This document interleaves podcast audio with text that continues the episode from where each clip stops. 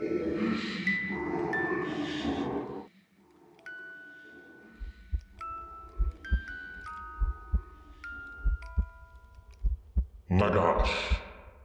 Nie tylko krasnoludy stanęły na drodze skawenów.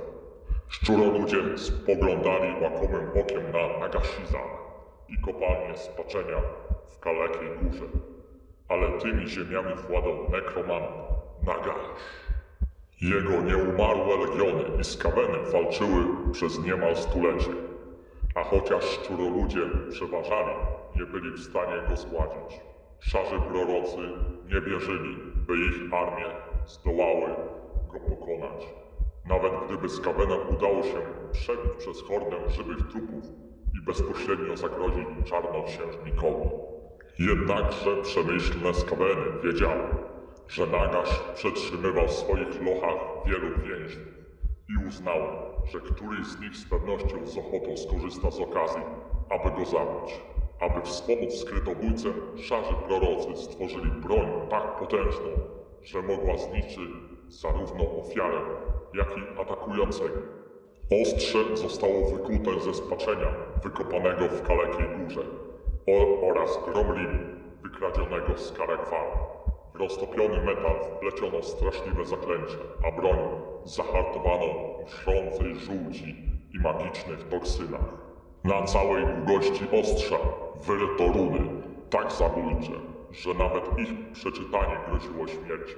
W gałkę rękojeści miecza wstawiono zaś kawałek precyzyjnie wyciętego spaczenia, który umożliwiał skawenom widzenie oczami osoby noszącej broń i przesyłanie tą drogą ochronnych zaklęć, które mogły rozproszyć plugawe czary Nagasza.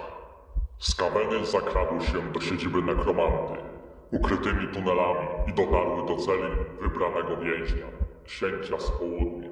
Uwolniły go i wręczyły mu miecz. Przepełniony nienawiścią więzień bez wahania wziął broń.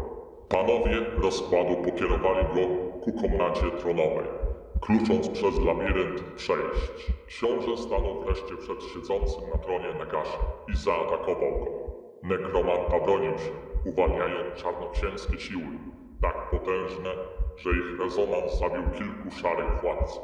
Ale człowiek przeżył, chroniony przez skaweny i zaklęcia przesyłane przez jego miecz, a potem porąbał Nagasza na tysiąc kawałków. Oczekujące skaweny wyskoczyły z ukrycia, zebrały szczątki wroga i wrzuciły je do pieców spaczenia, przekonane, że zniszczyły nekromantę raz na zawsze.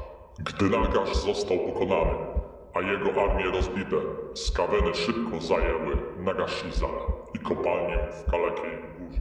Zniewoliły ludzi z Imperium Nagasza i przez wieki wydobywały wielkie ilości spaczenia, które sprowadzały do Skyvenblight. W centrum tych działań stał klan Rikek, który w wyniku operacji wydobywczych stał się bardzo bogaty. Jednakże w swoim głupim zadufaniu szczuroludzie nie doceniali potęgi Nagasza. Po upływie kilku wieków nekromanta powrócił z armią ożywieńców, miażdżąc cały klan w ciągu jednej nocy.